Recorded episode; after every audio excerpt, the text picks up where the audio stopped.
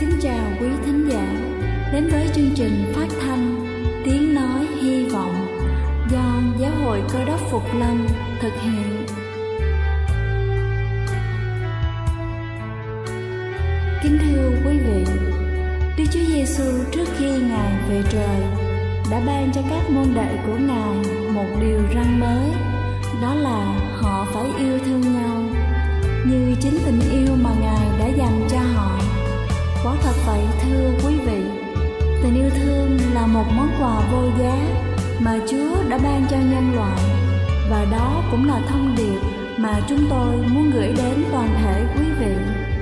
Nếu quý vị muốn tìm hiểu thêm về chương trình, về niềm tin hoặc muốn nghiên cứu về lời Chúa, xin quý vị gửi thư về chương trình phát thanh Tiếng Nói Hy Vọng, địa chỉ 224 Văn Đăng Lưu, phường 3, quận Phú Nhuận, thành phố Hồ Chí Minh hoặc gửi email cho chúng tôi theo địa chỉ tiếng nói hy vọng amocmail.com Ngoài ra, quý vị cũng có thể liên lạc với bất kỳ hội thánh cơ đốc Phục Lâm tại địa phương gần nhất. Xin chân thành cảm ơn và kính mời quý vị lắng nghe chương trình hôm nay.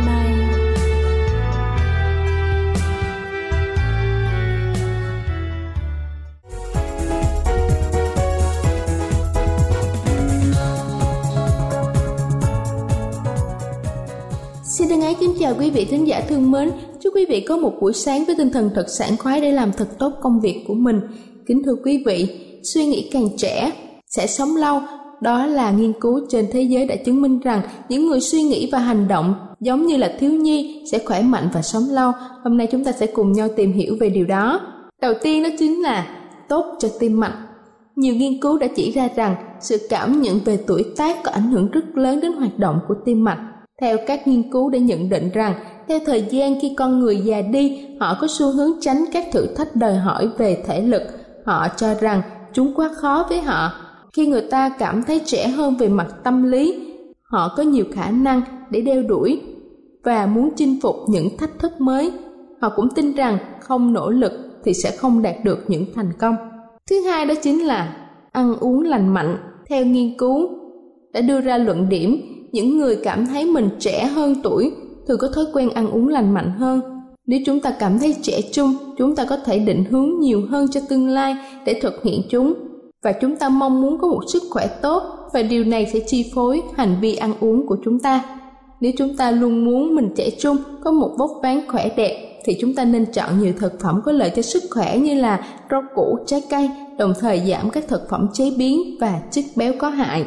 Thứ ba đó chính là tăng cường hoạt động thể chất. Những người cảm thấy trẻ hơn so với tuổi thường tham gia tích cực vào các hoạt động thể chất và các hoạt động xã hội. Họ thích làm những điều mới, tạo lập các mối quan hệ mới, sẵn sàng đối mặt với các thách thức mới. Hoạt động thể chất đem lại nhiều lợi ích cho tim mạch, hệ cơ và nhiều cơ quan khác. Các hoạt động xã hội sẽ giúp chúng ta có một trí óc minh mẫn, kiểm soát được cảm xúc. Thứ tư đó chính là giảm căng thẳng Thiếu nhi thường suy nghĩ đơn giản, vô tư và trong sáng.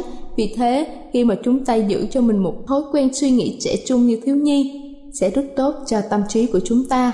Và làm thế nào để chúng ta luôn giữ được sự trẻ trung đó? Đầu tiên đó chính là hãy suy nghĩ cởi mở. Khi còn trẻ, chúng ta gần gũi và cởi mở với mọi thứ chúng ta gặp. Nhưng khi cao tuổi, chúng ta thường bị bó buộc trong quan niệm bảo thủ. Đóng mình trước mọi thứ xung quanh cho nên chúng ta cần luôn khám phá những ý tưởng mới và lắng nghe những quan niệm mới, thay vì vội vàng phán xét mọi thứ theo kinh nghiệm. Thứ hai đó chính là luôn đặt câu hỏi cho mọi vấn đề. Thiếu nhi luôn đặt câu hỏi, thắc mắc về tất cả mọi thứ. Còn chúng ta khi lớn tuổi, chúng ta lại e ngại là nếu hỏi sẽ khiến mọi người nghĩ rằng chúng ta kém cỏi. Thế thì từ nay, chúng ta hãy gạt sự e ngại đó sang một bên, đưa ra câu hỏi để được giải đáp những thắc mắc trong đầu bởi lẽ tò mò là cách tuyệt vời để có một trí tuệ minh mẫn. Thứ ba đó chính là không ngại tiếp xúc với điều mới lạ, thiếu nhi luôn kiên trì thực hiện đúng những gì mà mình muốn, trong khi người lớn lại từ bỏ mọi thứ một cách quá dễ dàng với đủ lý do kiểu như là không có thời gian, bận việc này nọ. Loại trừ việc chúng ta cần đặt ra cho mình những mục tiêu thực tế, việc tự giới hạn bản thân do mình tạo ra thường làm tổn hại đến tâm trí của chúng ta thứ tư đó chính là chia sẻ chân thành. Lẽ dĩ nhiên không phải chúng ta hồn nhiên nói tất cả mọi thứ như là một cậu nhỏ, bởi chúng ta biết rõ rằng có những điều để trong lòng tốt hơn khi nói ra. Nhưng sự chia sẻ chân thành với bạn bè luôn là một ý tưởng hay. Nếu không trung thực trong giao tiếp về lâu dài sẽ tổn hại đến các mối quan hệ và tạo ra cho chúng ta sự căng thẳng không đáng có. Bởi thế, chúng ta cần mở lòng mình với mọi người xung quanh và bạn bè thứ năm đó chính là quẳng gánh la đi để vui sống thiếu nhi vui chơi nhảy nhót. Chúng không quan tâm đến những thứ xung quanh, tự do sáng tạo và luôn luôn phá cách. Bởi vậy, chúng ta cũng đừng giữ nỗi lo trong người. Chúng chỉ cản trở chúng ta. Chúng ta hãy tự do tham gia các hoạt động mới, làm mọi thứ theo một phong cách mới, hoặc là thể hiện mình như chúng ta đã nghĩ và không cần phải hoàn hảo trong mắt người khác. Và cuối cùng đó chính là luôn hào phóng người lớn ít khi chia sẻ những gì mà họ có, còn trẻ em thì ngược lại, chúng luôn hào phóng với bạn bè. Chúng ta hãy học hỏi, trẻ em hào phóng để mở rộng mối quan hệ xung quanh. Chúng ta không nhất thiết phải tốn kém vật chất, chúng ta hãy chia sẻ những câu chuyện mà chúng ta nghe được, dành thời gian cho những người bạn hay là giúp họ làm vài công việc. Điều đó có tác dụng rất lớn. Và bên cạnh đó, chúng ta cần ngủ đủ giấc, chúng ta mới cảm thấy được tỉnh táo, tràn đầy năng lượng về cả thể chất lẫn tinh thần. Khi ngủ là lúc cơ thể tái sản xuất lại sức lao động phục hồi khả năng sống của cơ thể kính thưa quý vị hãy áp dụng ngay ngày hôm nay những suy nghĩ tích cực trẻ trung làm cho tâm hồn cũng như là thể chất của chúng ta luôn được mạnh khỏe như trong Kinh Thánh Châm ngôn đoạn 17 câu 22 có chép rằng lòng vui mừng vốn một phương thuốc hay, hy vọng chúng ta sẽ luôn giữ cho mình sự nhiệt huyết như thế. Chúc quý vị luôn vui khỏe. Đây là chương trình phát thanh Vọng do Giáo hội Cơ đốc Phục Lâm thực hiện. Nếu quý vị muốn tìm hiểu về chương trình hay muốn nghiên cứu thêm về lời Chúa, xin quý vị gửi thư về chương trình phát thanh Tiếng Nói Hy Vọng, địa chỉ 224 Phan Đăng Lưu, phường 3, quận Phú Nhuận, thành phố Hồ Chí Minh hoặc gửi email cho chúng tôi theo địa chỉ tiếng nói hy vọng gmail.com Ngoài ra, quý vị cũng có thể liên lạc với bất kỳ hội thánh cơ đốc Phục Lâm tại địa phương gần nhất. Xin chân thành cảm ơn và kính mời quý vị tiếp tục lắng nghe chương trình hôm nay.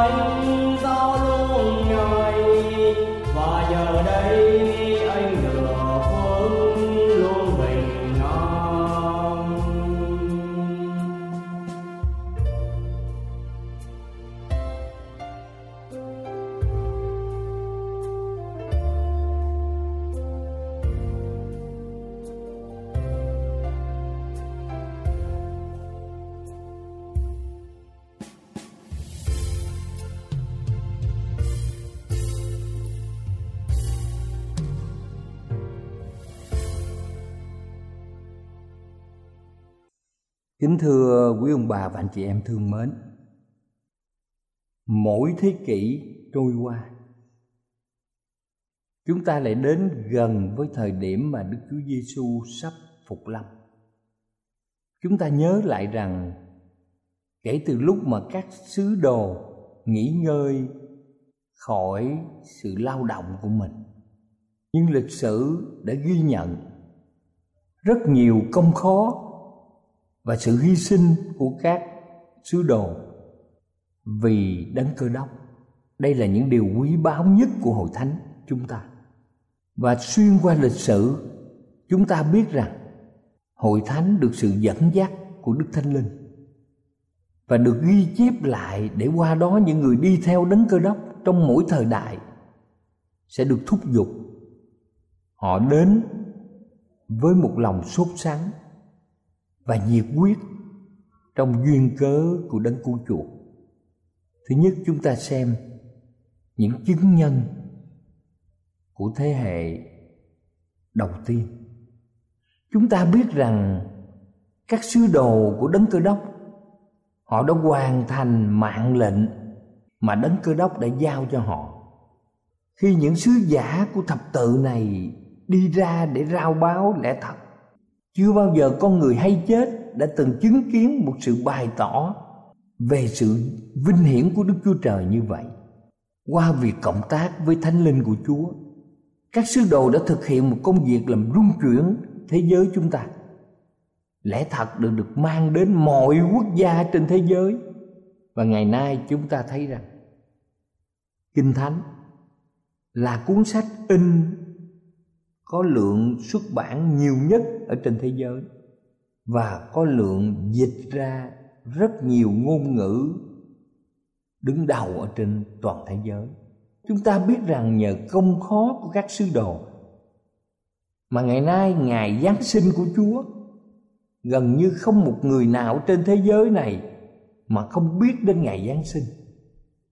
Thưa quý ông bà chị em, với những kết quả rực rỡ đã đi sau chức vụ của các sư đồ.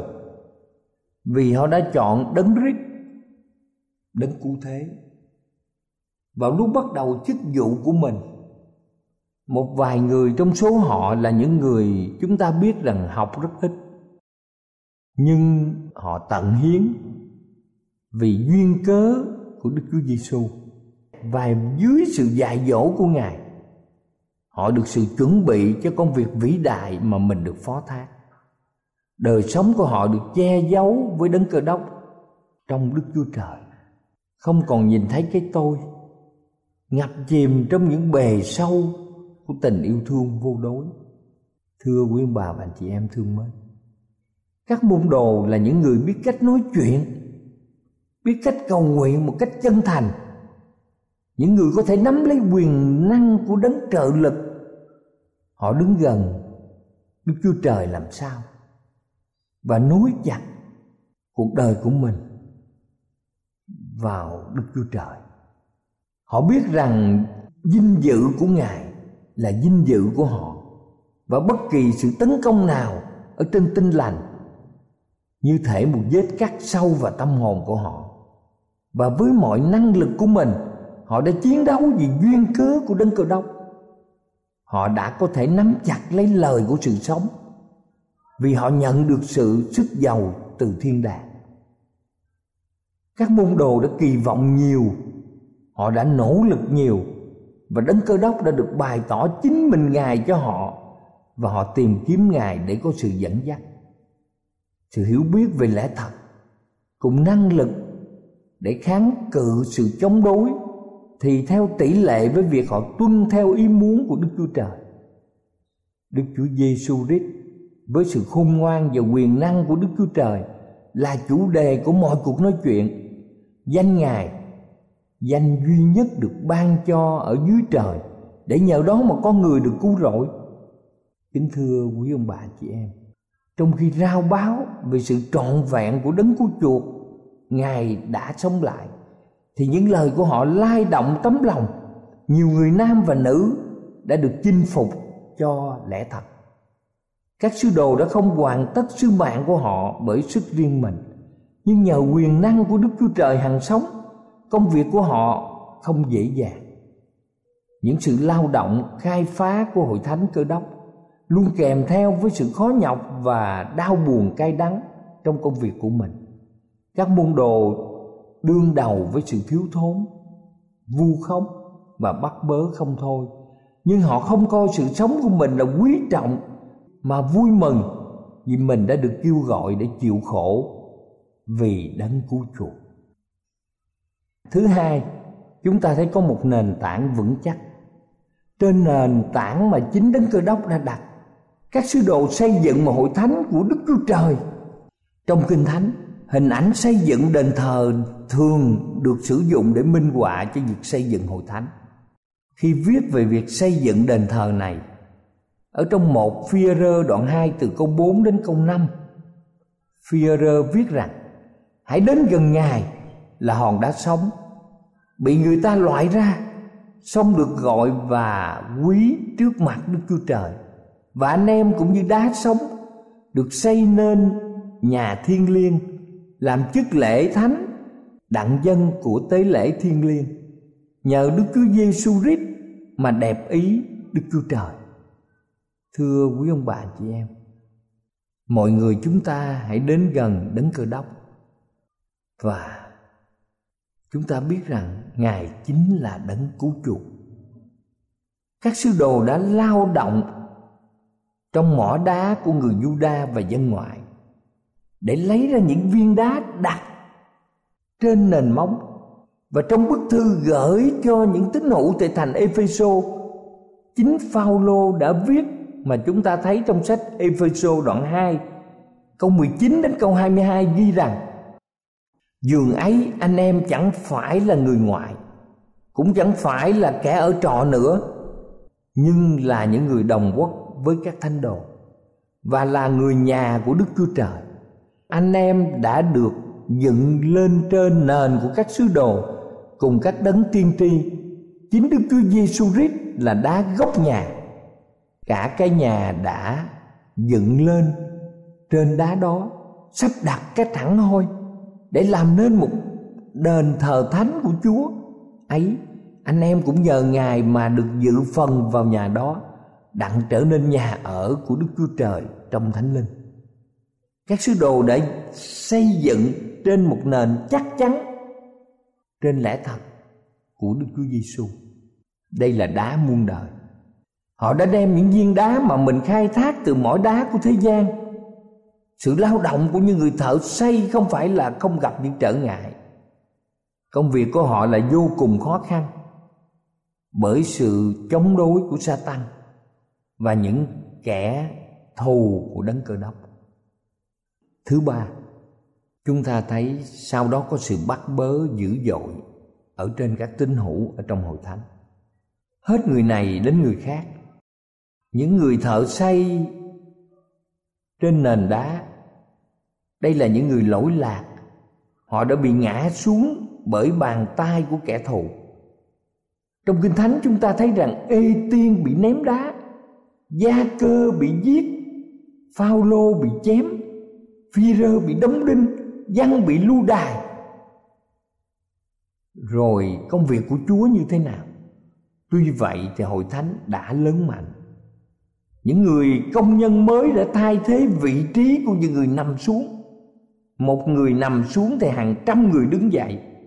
Hết viên đá này đến viên đá khác, được thêm vào trong công việc xây dựng. Và dần dần đền thờ của đức chúa trời càng ngày càng được cất cao lên. Nhiều thế kỷ của những sự bắt bớ dữ dội khi mà hội thánh của đấng cơ đốc được thành lập.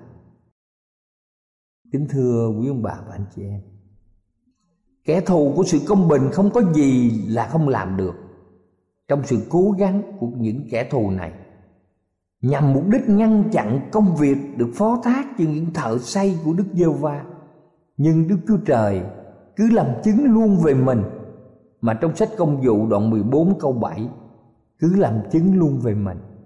Chúng ta thấy những người như Wanden, John Whitley, Hus, Jerome rồi đến nhà cải chánh giáo như Martin Luther, Winley, Ranner, Latimer và Snot và chúng ta thấy rằng John, Sack Wesley và nhiều người nữa đã đem đến trên nền vật liệu chắc chắn trên nền đá đó. Và trong những năm sau đó, những ai cố gắng tìm mọi cách gắng sức một cách cao thượng để thúc đẩy sự lưu hành lời của Đức Chúa Trời. Và những ai bởi sự phục vụ của họ trong những vùng đất ngoại bang để dọn đường riêng cho việc rao báo sứ điệp cuối cùng những người này cũng được giúp đỡ để xây dựng công trình. Phaolô và những sứ đồ khác cùng tất cả những người công bình, họ đã góp phần trong việc xây dựng đền thờ. Ở trong sách 1 Cô Rinh Tô đoạn 3 từ câu 4 đến câu 15 viết như sau Ví bằng công việc của ai xây trên nền được còn lại, Thì thợ đó sẽ lãnh phần thưởng mình. Nếu công việc họ bị thiêu hủy, thì mất phần thưởng. Còn về phần người đó sẽ được cứu Xong dường như qua lửa vậy. Chúng ta biết người cơ đốc. Những người cơ đốc trung tín sẽ trình bày lời của sự sống. Họ sẽ dẫn dắt người nam và người nữ đi vào con đường của sự thánh khiết và bình an. Họ sẽ đem đến nền những vật liệu tồn tại. Và trong nước đức chúa trời, những người ấy sẽ được tôn vinh như một người thợ xây dựng đầy khôn ngoan.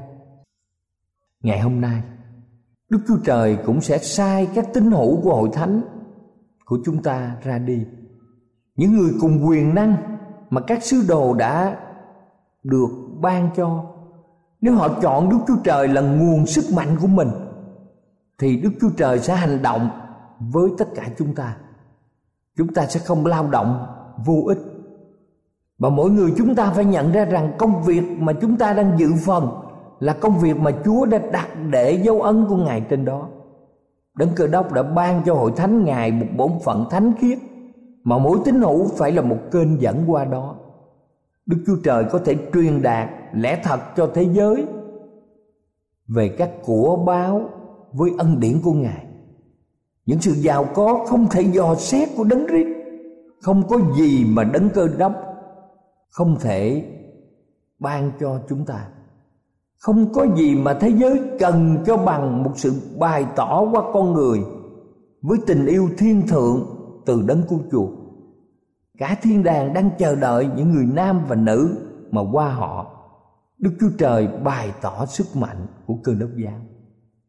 Và cuối cùng, chúng ta chính là những người đại diện cho đức chúa trời ở trên đất này hội thánh chúng ta là hội thánh đại diện cho đức chúa trời trong việc rao báo lẽ thật hội thánh trung tín với ngài hội thánh dân giữ 10 điều răn của ngài một cách trọn vẹn và giữ lòng tin nơi Đức Chúa Giêsu. Nếu hội thánh chân thật với bổn phận của mình, và hội thánh tôn vinh giê va Đức Chúa Trời của Israel, thì không có quyền lực nào có thể chống đối lại với hội thánh. Kính thưa quý ông bà và anh chị em, hội thánh sẽ mặc lấy chiếc áo công bình của đấng cơ đốc. Chúng ta ở trong lẽ thật.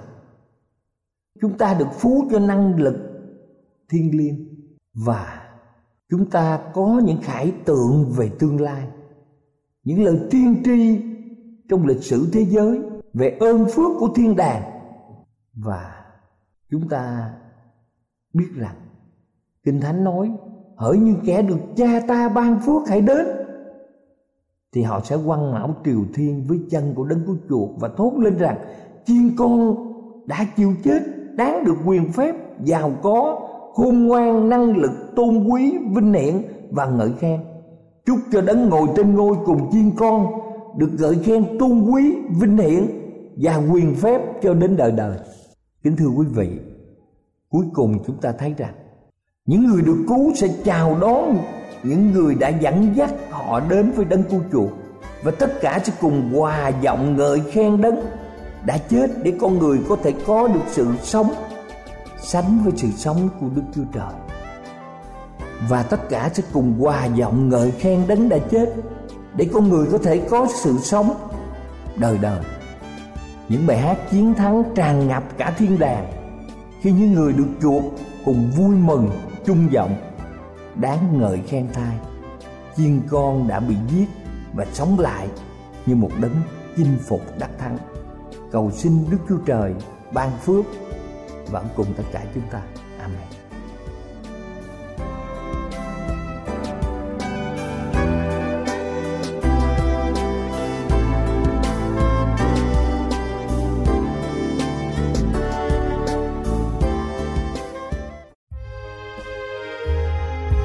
Đây là chương trình phát thanh Tiếng Nói Hy Vọng do Giáo hội Cơ đốc Phục Lâm thực hiện. Nếu quý vị muốn tìm hiểu về chương trình hay muốn nghiên cứu thêm về lời Chúa, xin mời quý vị gửi thư về chương trình phát thanh Tiếng Nói Hy Vọng, địa chỉ 224 Văn Đăng Lưu, phường 3, quận Phú Nhuận, thành phố Hồ Chí Minh hoặc gửi email cho chúng tôi theo địa chỉ tiếng nói hy vọng amos@gmail.com Ngoài ra, quý vị cũng có thể liên lạc với bất kỳ hội thánh cơ đốc Phục Lâm tại địa phương gần nhất. Xin chân thành cảm ơn và hẹn gặp lại quý vị trong chương trình lần sau.